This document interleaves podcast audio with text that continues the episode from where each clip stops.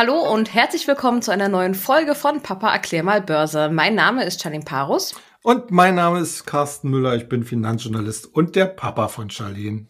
Und weil uns das Thema Kapitalmarkt und Börse so viel Freude bereitet und ähm, ja, weil es einfach spannend ist, das jede Woche zu verfolgen, treffen wir uns hier im Podcast, um über das aktuelle Geschehen zu sprechen. Diese Woche soll es um das Thema Berichtssaison gehen. Außerdem gucken wir mal auf einen neuen ähm, Begriff, den wir auch in unserer Folge hier noch nicht hatten. Ähm, und das Thema Energiepreiserhöhungen spielt ebenfalls eine Rolle. Starten wir doch heute aber als allererstes, wie üblich, in den allgemeinen Blick auf die Börse. Da war es in den letzten Tagen doch wieder ein bisschen interessanter geworden. Nach einer ja relativ langweiligen Zeit der ähm, Stagnation, würde ich behaupten, ähm, geht es jetzt wieder ein bisschen in die richtige Richtung. Hat das was mit der aktuellen Berichtssaison zu tun? Ja, auf jeden Fall. Äh, wir hatten das ja letzte Woche schon hier ein bisschen kommentiert, dass äh, wir, also ich sag mal so, die Anleger per se darauf hoffen, dass die jetzt angelaufene Berichtssaison äh, so ein bisschen neuen, frischen Impuls bringt an den Börsen. Und es scheint sich zumindest ja so zu bewahrheiten. Also wenn man sich jetzt mal auf den äh, S&P 500 oder auch auf den DAX ein bisschen fokussiert, dann konnte man eigentlich sehen, dass in den letzten Tagen doch hier ganz klar ein Trend nach oben festzustellen war, dass man immer wieder schwächere Tage hat, geschenkt. Aber wichtig ist ja letzten Endes, äh, dass hier schon wieder, ja, ich sag mal so frischer Wind reingekommen ist. Und natürlich, wie du es schon gerade gesagt hast, es ist hauptsächlich die Berichtssaison, die hier ein bisschen antreibt. Letzte Woche hatten wir an dieser Stelle ja schon mal die Zahlen von JP Morgan, also der, einer der größten US-Banken kommentiert. Und äh, die anderen Wettbewerber wie Citibank oder ähm, was haben wir noch, Morgan Stanley etc., Goldman Sachs, die haben im Prinzip nachgezogen und haben auch ganz äh, robuste Zahlen abliefern können das gab so eine gewisse Initialzündung für den Markt und die Zahlen, die wir jetzt eigentlich in den letzten Tagen noch zusätzlich wieder reinbekommen haben, die weisen eigentlich auch in die Richtung, die ich ja letzte Woche auch schon dargestellt habe, dass wir hier womöglich wieder mal eine Berichtssaison erleben werden, wo am Ende in der Schlussabrechnung die Gewinnsteigerungen deutlich höher ausfallen könnten, als es jetzt aktuell noch erwartet wird. Gut, auch wenn es jetzt vielleicht ein bisschen besser läuft, gibt es ja immer Leute, die das nicht ganz so sehen, beziehungsweise die da sehr pessimistisch auf diese Situation schauen. In diesem Zusammenhang ähm, fällt auch immer so ein Kunstbegriff, Stagflation nennt sich der, hm. ähm, hört man relativ häufig in letzter Zeit. Was bedeutet dieser Begriff denn? Ja, eigentlich ist das so eine Kombination aus den beiden Wörtern Stagnation und Inflation. Äh, Stagnation ist jetzt letzten Endes die Sorge, dass der konjunkturelle Aufschwung, den wir im Vergleich zum Corona-Jahr 2020 erlebt haben, so langsam quasi ins Stocken gerät, ausläuft. Äh, wir haben natürlich auf Unternehmensseite derzeit erhebliche Probleme. Ich sag mal so, das Thema Lieferketten, äh, Unterbrechung, das ganze Thema Chipkrise, also dass nicht genügend Halbleiter am Markt verfügbar sind. Das ergibt insgesamt ein Bild, wo man äh, von ökonomischer Seite natürlich schon die Sorge hat, dass hier letzten Endes die Aufschwungsbewegung, die wir in den letzten Monaten bzw. Quartalen gesehen haben, ja geradezu je abgebremst wird und je nach Markt natürlich auch äh, womöglich in die Richtung eher so Nullwachstum läuft. Das ist ja im Prinzip letzten Endes das, was Stagnation bedeutet. Auf der anderen Seite haben wir natürlich immer noch das Inflationsthema. Das ist dann quasi der zweite Teil dieses Begriffes, wo wir ja aufgrund äh, der hohen Energiepreise beziehungsweise auch der Erzeugerpreise, und das ist ja ein Problem, was wir jetzt schon seit ein paar Monaten haben, eben deutlich höhere Inflationsraten sehen, äh, die dazu geführt haben, dass selbst die Notenbanken, allen voran auch die US-Notenbank, momentan zumindest in ihren Prognosen weit über ihren eigentlichen historischen Zielen für die Inflationsrate, die ja bei den meisten Notenbanken bei zwei Prozent liegt, äh, darüber hinausgegangen ist. Zum Beispiel die US-Notenbank erwartet ja hier aufs Jahr gerechnet jetzt für Amerika zum Beispiel mit einem mit einer Inflationsrate von 4,2 und das ist historisch beziehungsweise auf Basis der letzten, ich würde mal sagen, zehn Jahre schon ein absoluter Spitzenwert. Eigentlich waren wir bislang immer sehr verwöhnt durch relativ niedrige Preise. Ich kann mich noch daran erinnern, dass wir vor gar nicht mal allzu langer Zeit ja eher über deflationäre Tendenzen gesprochen haben, also dass die Preise zurückgehen, was ja auch für eine Wirtschaft relativ gefährlich sein kann. Aber jetzt äh, haben wir derzeit so ein bisschen überschießende Inflationsraten, die halt eben nicht mehr nur mit dem starken Wirtschaftsaufschwung äh, der letzten Monate erklärt werden können, sondern eben äh, vor allen Dingen auch äh, mit Nebenkosten, Lohn, Energie etc. Und zu welchem Problem könnte das Ganze führen, wenn es da jetzt nicht bald eine Wende gibt? Ja, also das Problem bei der Stagflation ist halt, dass hier sich die üblichen geldpolitischen Maßnahmen eigentlich so ein bisschen gegeneinander ausschließen. Also äh, das geldpolitische Instrumentarium, über das die Notenbanken verfügen, ist ja eigentlich relativ klar abgesteckt im Normalfall, sage ich mal. Äh, wenn die Wirtschaft lahmt, dann kann die äh, Notenbank zum Beispiel über frische Liquiditätszufuhr, über äh, sinkende Zinsen äh, hier das Kreditwachstum ankurbeln, damit die Investitionen und auch den Konsum und daraus aus dieser Wachstumsdelle herauskommen. So, jetzt haben wir das Problem allerdings, dass wir ja immer noch mehr oder weniger auf einem Nullzinsniveau sind und dass wir andererseits, was die Liquiditätszufuhr äh, angeht, äh, in den Märkten an einer Stelle sind, wo ja die Notenbanken eher darüber nachgedacht haben oder nachdenken, die, Liquidität, äh, die Liquiditätszufuhr zu drosseln. So, das ist ja ist die Wachstumskomponente, die sozusagen eigentlich, äh, wo das Instrumentarium fehlt. Und andererseits bei einer höheren Inflation könnte die könnten die Notenbanken natürlich gegensteuern eben durch deutlich höhere Zinsen aber das wäre ja letzten Endes wieder kontraproduktiv äh, mit Blick auf das Wachstum. Und deswegen gehört Stagflation eigentlich zu den gefährlichsten Szenarien innerhalb der Geldpolitik, weil es eben äh, kein wirkliches äh, Instrumentarium gibt, um da, mhm. wenn es denn soweit ist, äh, da herauszukommen. Wobei ich natürlich aber jetzt, um mal ein bisschen positiver noch äh, zu sprechen, ähm, Wobei man jetzt gesehen hat, so in den letzten 10, 20 Jahren, wo es ja auch schon mal äh, die eine oder andere Situation oder ähnliche Situation gab, was das Thema Stagflation anging. Äh, da hat sich dann meistens gezeigt, dass das doch eher Sonderfaktoren sind. Und solche Sonderfaktoren sehe ich jetzt aktuell ja auch im Umfeld der Corona-Krise und der Lieferkettenstörungen, die, wenn sie denn am Ende aufgelöst werden, also im positiven Sinne aufgelöst werden, äh, dass es dann dazu führt, dass sich sozusagen das Problem oder das Schreckgespenst Stagflation letzten Endes in Wohlgefallen auflöst. Mhm. Hört sich jetzt trotzdem erstmal nicht ganz so optimistisch an, von daher kann Ist ich das verstehen, dass es da ähm, doch noch relativ viele Pessimisten aktuell gibt. Ähm, lass uns doch an der Stelle zu etwas erfreulicherem kommen. Ähm, und zwar die Berichtssaison zum dritten Quartal ist ja gerade mitten im Gange. Ähm, und da läuft's ja bislang relativ gut. Ähm, wir hatten letzte Woche schon mal darüber gesprochen, dass die Banken einen ersten ähm, Aufschlag gemacht haben, ähm, der auch ähm, relativ gut aussah. Ähm, welche Highlights sind denn in den letzten Tagen so noch dazugekommen? Ja, da würde ich mal herausgreifen, zwei Werte, einen amerikanischen und einen europäischen. Bei den Amerikanern war es gerade Netflix, die neu berichtet haben. Und Netflix ist ja so ein gewisser Wackelkandidat. Da haben die Märkte immer so die Sorge, wie sieht's denn mit dem zukünftigen Abonnentenwachstum aus? Und da hat Netflix diesmal positiv überraschen können. Nämlich man hat weltweit seine Abonnentenzahl um 4,4 Millionen Nutzer erweitern können. Jetzt insgesamt knapp 214 Millionen Kunden und hat damit gleichzeitig auch die eigene Prognose von 3,5 Millionen neuen Abonnenten deutlich übertreffen können.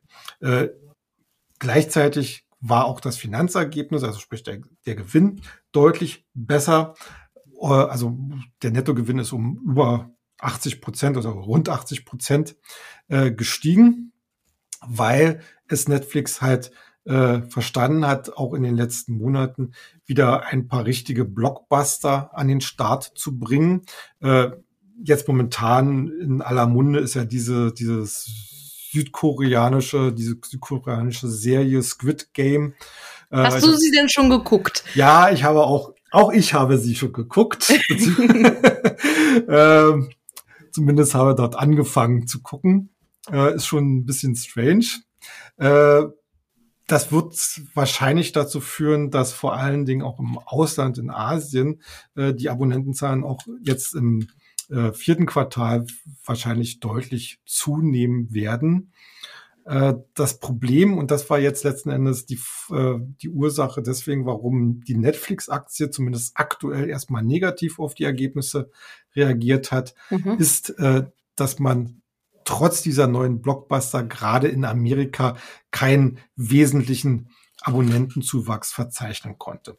Wobei ich das sehr kurzsichtig, äh, kurzsichtig äh, finde, weil es ist ja inzwischen schon seit vielen Quartalen bekannt, dass der amerikanische Markt mehr oder weniger komplett gesättigt ist, was Streaming angeht und es mhm. sich eigentlich mehr oder weniger jetzt nur noch um einen Verdrängungswettbewerb handelt. Und da muss man einfach sagen, da haben äh, derzeit Streaming-Anbieter wie Disney oder Amazon Prime aktuell so ein bisschen die Nase vorn, vorn aber ich glaube schon, dass Netflix auch da weiterhin gutes Geld verdienen kann. Und man muss ja auch immer bedenken, äh, die Jungs von Netflix sind ja nicht dumm, sondern überlegen sich ja, wo gibt's weitere oder neue Wachstumsfelder. Und das haben sie natürlich jetzt gesagt, sie wollen in den Spielesektor massiv mhm. investieren. Jetzt sind sie mittendrin in den Vorbereitungsarbeiten. Sie wollen natürlich, oder besser, sie stellen natürlich komplett noch äh, den, den Start oder den umfangreichen Start jetzt, äh, da wollen sie keinen Termin nennen. Das halte ich jetzt ehrlich gesagt auch für, vernünftig, weil man sich natürlich jetzt nicht selber unter Druck bringen kann. Äh, vor allen Dingen, weil der Spielesektor, wenn man da auch mit eigenen Spielen an den Start gehen will, äh, ist schon ein bisschen schwierig und ein bisschen weniger kalkulierbar. Da kann immer mal wieder was dazwischen kommen. Äh, und ich halte es eher für sinnvoll, da wirklich dann ein schlüsselfertiges Produkt dem Markt zu präsentieren. Äh, aber die Perspektive ist natürlich vollkommen interessant. Und ich glaube, dass nach einer gewissen Einführungsphase, wo Netflix erklärtermaßen, erklärtermaßen das im Rahmen des normalen Abos erstmal anbieten will, dann irgendwann natürlich die Auslagerung kommt mit entsprechenden äh, finanziellen äh, Angebot beziehungsweise dann als neues Erlösmodell. Äh, mhm. Äh, in der Hinsicht muss ich sagen, Netflix weiterhin eine super interessante Aktie ähm, und die, die man auf jeden Fall weiter beobachten sollte. Und wer drin ist, äh, ja, der sollte es nach meiner Meinung auch bleiben. Mhm. Äh, machen wir mal gleich den großen Schritt nach Europa. Äh, da hat nämlich der Halbleiterzulieferer ASML äh, seine Zahlen auch vorgelegt. ASML ist der größte Anbieter von sogenannten Lithografiesystemen. Äh, ganz einfach gesagt, das sind die Maschinen, die dafür äh, zuständig sind, auf diesen Wafern, also auf diesen Siliziumscheiben, die als Grundlage der Chipherstellung gelten, eben diese ganzen Leiterbahnen etc. pp. einzuätzen. Also wirklich absolute Grundlage. Und deswegen hat ASML halt auch so eine starke Marktstellung, ist halt wie gesagt der größte Anbieter und konnte das halt jetzt mit den letzten Quartalzahlen auch nochmal unter Beweis stellen. Auch hier der Gewinn um 64 Prozent angestiegen, äh, der Umsatz um rund ein Drittel, weil natürlich äh, die entsprechende Nachfrage von den Chipherstellern entsprechend hoch ist, die ja, äh, also die ganze Chipknappheit, die wir jetzt haben, wird nämlich nach meiner Meinung auch dazu führen, dass die Chiphersteller ihre Kapazitäten nach und nach ausbauen werden, beziehungsweise müssen, ausbauen müssen. Mhm. Ähm, weil, da, weil diese Knappheit wird ja nicht irgendwie verschwinden. Sie wird sich vielleicht jetzt in den nächsten Monaten etwas abschwächen, äh, weil es natürlich hier auch wieder Sonderfaktoren gab, wie Corona-Krise, dass ein paar Produktionsstätten immer noch nicht in Betrieb sind und so weiter und so fort. Aber die Nachfrage nach Halbleitern jeglicher Couleur und Anwendung wird ja nicht weniger werden, sondern eher im Gegenteil mehr. Bei ASML ist nun ein bisschen so die Schwierigkeit für den aktuellen Bericht, dass man sowohl beim Umsatz als auch bei der Marge eher so am unteren Rand der eigenen Prognosespanne war. Das äh, kommt bei den Börsianern immer nicht ganz so gut an. Aber äh, auch hier würde ich einfach mal sagen, die Perspektive, die Wachstumsperspektive ist entsprechend vorhanden. Und äh, ASML wäre zum Beispiel für mich immer so ein Wert, wo man sagt, okay, äh, wenn es da temporäre Rückschläge gibt, sind das eigentlich immer nur Kaufgelegenheiten. Weil mhm. ich sehe auch weit und breit keine Firma, die ASML in diesem speziellen Bereich das Wasser reichen kann. Okay, ähm, als nächstes würde ich ganz gerne mal zu einem Thema kommen, was jetzt nicht so erfreulich ist. Ähm, ich denke mhm. mal, das Thema wird uns alle betreffen, zumindestens jeder, der sich mit dem Auto fortbewegt und der zu Hause es warm haben möchte. Ähm, ich rede von den Energiepreisen. Die gehen ja. ja so in den letzten Tagen gefühlt durch die Decke. Ist das denn jetzt schon eine Auswirkung von der im letzten Jahr eingeführten CO2-Steuer oder hat das andere Gründe, warum das jetzt gerade so nach oben geht.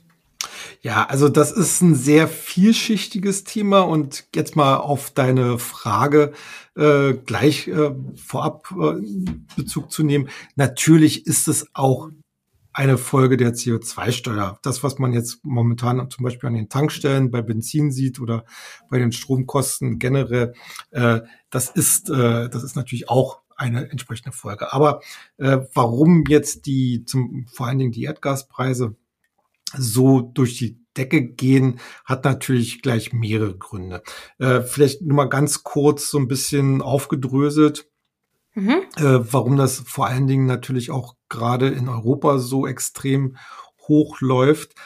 Ähm, wir wissen ja äh, unter der unter dem Stichwort Energiewende äh, hat man sich eigentlich entschlossen, vor allen Dingen auch in Deutschland, äh, aus der Kohleverstromung auszusteigen äh, teilweise aus der Kernkraft auszusteigen.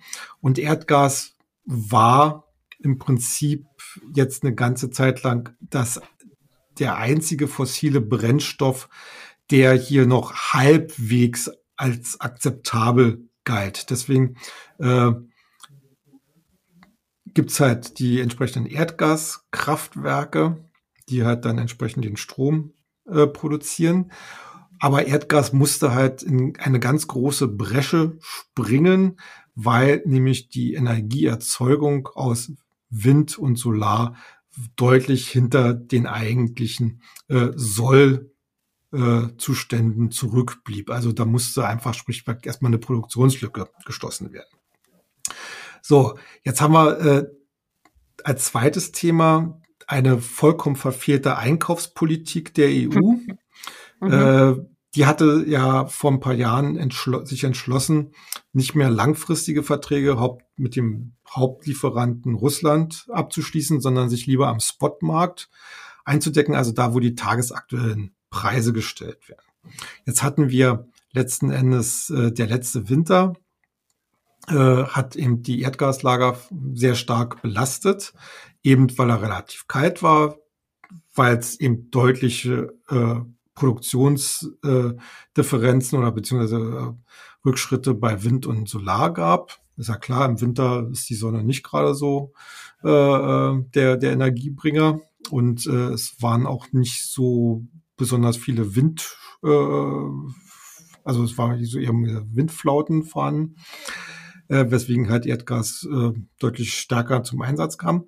Und jetzt kam man auf die geniale Idee, nach dem Winter äh, eben nicht äh, neue langfristige Verträge einzu, äh, abzuschließen, sondern eben darauf zu hoffen, dass man sich am Spotmarkt äh, wieder eindecken kann. Aber die Preise am Spotmarkt sind trotzdem sind halt gestiegen. Ja. Und man wollte immer zuwarten, zuwarten und jetzt stehen wir vom Winter und die Lager sind, äh, ich glaube, nur zu zwei Dritteln oder so gefüllt. Und wenn wir Pech haben, äh, ist das, ist das einfach äh, zu wenig. Und jetzt kommt eigentlich das, was man am Markt immer kennt. Angebot und Nachfrage. Mhm. Die Politik wird langsam panisch, will einkaufen, aber es gibt ja auch nur ein beschränktes Angebot.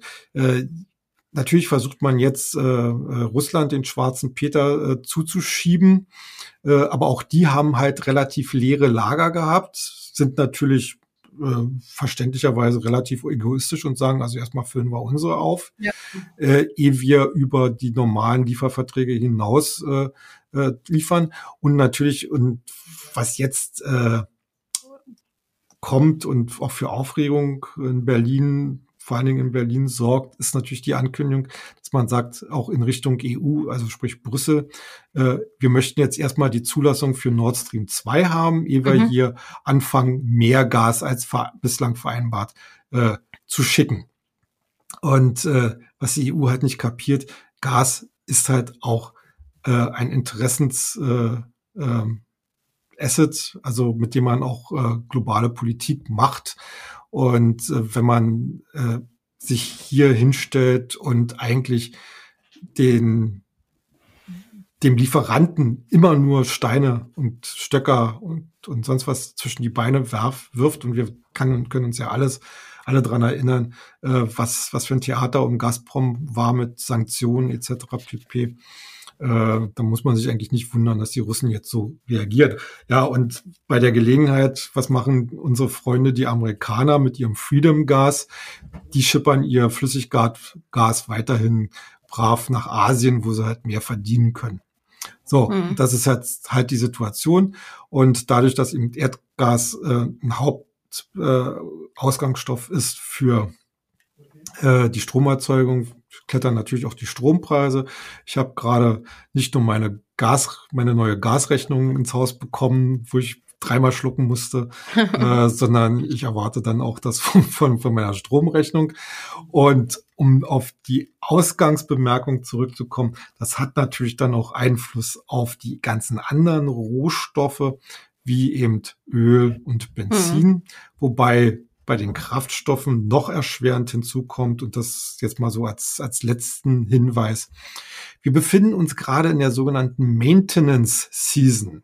Das heißt, äh, die ganzen Raffinerien nutzen den Frühjahr und den Herbst immer dazu, für ein paar Wochen viele Raffinerien stillzuliegen, stillzulegen und sie zu warten, weil man nämlich umstellt in der Produktion. Nämlich jetzt im Winter produzieren diese Raffinerien meistens mehr Heizöl und weniger Benzin. Und dann gibt's halt so eine Phasen, wo das eben viele Hersteller machen. Und dadurch ist das Angebot schlichtweg äh, auch ein bisschen geringer. Mhm. Und äh, im Frühjahr ist das das gleiche Bild, nur mit umgekehrten Vorzeichen, weil da geht es dann immer darum, dass man von Heizöl auf Benzin umstellt, weil dann kommt die Driver Season, also wo viele Leute mit dem Auto unterwegs sind. Ja, und das wird alles nicht eingerechnet und dann noch die CO2-Steuer obendrauf und wir haben den Salat. Okay, das heißt aber, so ein bisschen Optimismus habe ich jetzt so in deiner Stimme mitklängen hören. Ähm, müssen wir Verbraucher uns denn jetzt auf dauerhafte Kosten einstellen oder war das jetzt gerade schon so ein bisschen die erste Entwarnung, dass es wieder bergauf oh, bergunter gehen könnte eigentlich. Ja, also, also ich würde mal sagen, äh, bei, bei den Kraftstoffen würde ich darauf tippen, dass wir hier wahrscheinlich relativ zügig eine Entspannung sehen werden, eben wenn die Maintenance Season vorbei ist. Äh, allerdings glaube ich nicht, dass es deutlich billiger wird wegen dieser Ökosteuer oder CO2-Steuer, die ja hier in Deutschland äh, vor allen Dingen zu Buche schlägt. Ähm, die soll ja auch, glaube ich, noch weiter gesteigert werden. Also äh, da möchte ich jetzt auch nicht zu viel Optimismus äh, verbreiten. Aber vielleicht gibt's ja irgendwann mal wieder ein bisschen politischen Sachverstand. Ähm, was äh, Erdgas und Strom generell angeht, äh, da bin ich ein bisschen pessimistischer. Ähm, allerdings äh, das eher so in der, in der langfristigen Perspektive kurzfristig könnte es schon so sein, dass es sich erstmal wieder eine deutliche Entspannung gibt. Also ich denke mal, die, die Russen werden nach einer gewissen Zeit und ich glaube auch, dass sie letzten Endes ihren Willen durchsetzen werden. Äh, mit Nord Stream 2 werden sie dann halt auch ein bisschen mehr liefern. Und wir haben es ja auch zum Beispiel bei den Holzpreisen gesehen. ne, da hatten wir ja vor ein paar Monaten auch diese extreme Aufwärtsrallye in den mhm. Preisen, die dann doch äh, deutlich dann wieder korrigiert hat. Und ich glaube, dass wir jetzt bei den Erdgaspreisen das sehen, was eigentlich so eine ganz klassische Übertreibung ist. Ich meine, die fundamentalen Grundlagen sind halt da und sie sind halt nicht so schön. Aber der Markt, glaube ich, hat hier deutlich übertrieben und das äh, lässt darauf hoffen, dass wir hier auch wieder eine entsprechende Gegenkorrektur bekommen ob nun 50 Prozent vom, vom Peak aus oder 70 Prozent oder 30 Prozent, das müssen wir halt abwarten. Ja gut, aber jetzt mal abgesehen vom Geschehen am Weltmarkt mit den äh, Zusammenhängen ähm, von Russland und der mhm. ähm, Erdgas-Rallye, ähm, wir stehen ja in Deutschland jetzt gerade kurz vor einer Ampelkoalition und gerade SPD und ähm, die Grünen sind ja im Vorfeld da sehr auf Stimmfang gegangen, dass auch gerade solche Sachen wie Benzin und Heizöl teurer werden sollen halt noch, ja. ne? also noch stärker besteuert werden. Ähm, wenn man da mal so einen Blick in die Zukunft wirft, ähm, sind da vielleicht langfristig doch ähm, höhere Preise zu erwarten aufgrund von Besteuerung und gar nicht aufgrund von weltpolitischen Lagen? Das auf jeden Fall. Also ich meine, wir haben ja jetzt schon, äh, leg mich jetzt nicht auf den Prozentpunkt fest, aber glaube ich so ungefähr 60 Prozent äh, des Spritpreises gehen ja schon auf Kosten von, von Steuern und Steuern auf Steuern und äh, irgendwelchen anderen Abgaben. Und äh, ich glaube schon, dass das mehr zunehmen wird. Eigentlich ist, äh, man muss natürlich abwarten, was in dem äh, nicht nur in den Koalitionsprogrammen drin steht, sondern was dann letzten Endes die praktische äh, Politik der neuen Ampel dann wirklich bringt.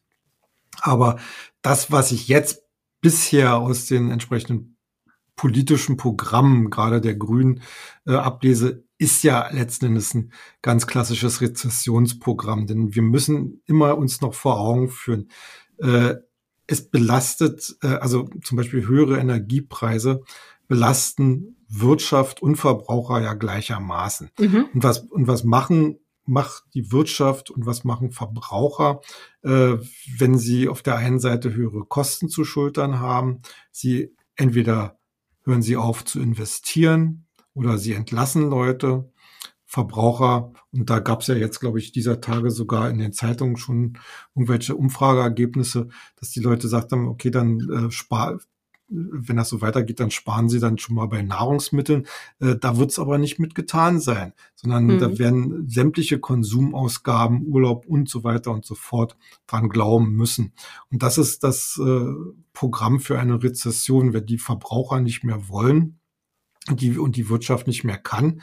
Also in der Hinsicht äh, muss ich dann leider doch äh, auch ein bisschen pessimistisch äh, sein, ähm, weil es ist halt äh, das, was wir auf dem deutschen Energiesektor sehen, derzeit äh, sehr ideologiegetrieben und auch zu einem Großteil sehr blauäugig. Denn äh, machen wir es auch nichts vor. Äh, Deutschland wird seine politische Agenda, Stichwort Elektromobilität, mhm.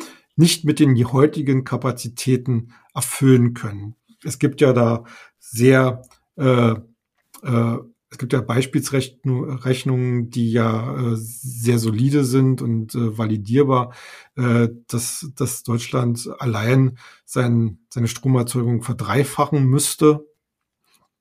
Je nach Rechnung gibt es sogar noch mehr äh, Prognosen. Ähm, wo soll der ganze Strom herkommen in der jetzigen Situation? Wenn Vor allem, wo soll er gespeichert werden? Ne? Ja, das ist ja auch noch ein großes Genau, wo soll er, ich meine, wir wissen immer noch, äh, oder wir wissen, dass Wind und Solar immer noch nicht grundlastfähig sind. Und äh, letzten Endes äh, wollen wir, und das muss ich jetzt, also wir, die Politik, die deutsche Politik, äh, das muss ich mal einfach so hart formulieren, wir wollen öko die ökologischen Moralapostel sein und da, wo es klemmt, verlassen wir uns das auf, verlassen wir uns dann aufs Ausland, wo wir dann die französische Kern, den Kernenergiestrom importieren oder aus mhm. Tschechien oder oder sonst woher äh, und haben dabei ein gutes Gefühl und der Verbraucher hat hohe Kosten, weil äh, Europa und die Welt schüttelt eigentlich mehr oder weniger nur noch den Kopf über diese planlose Energiewende. Ich meine, dass wir so einen Trend haben weltweit, äh, dass, äh, dass erneuerbare Energien zum Energiemix mit dazugehören und ausgebaut werden sollen. Äh, das ist ja momentan oder das ist ja inzwischen Konsens. Und das kann man ja auch vernünftig gestalten. Aber im Prinzip eine der größten Wirtschafts, Wirtschaftsländer oder Wirtschaftsnationen dieser Welt von heute auf morgen. Und das ist ja bei diesen ganzen äh, Vorgaben mehr oder minder nicht anders, äh, auf, auf sehr unzuverlässige Energiequellen umzustellen.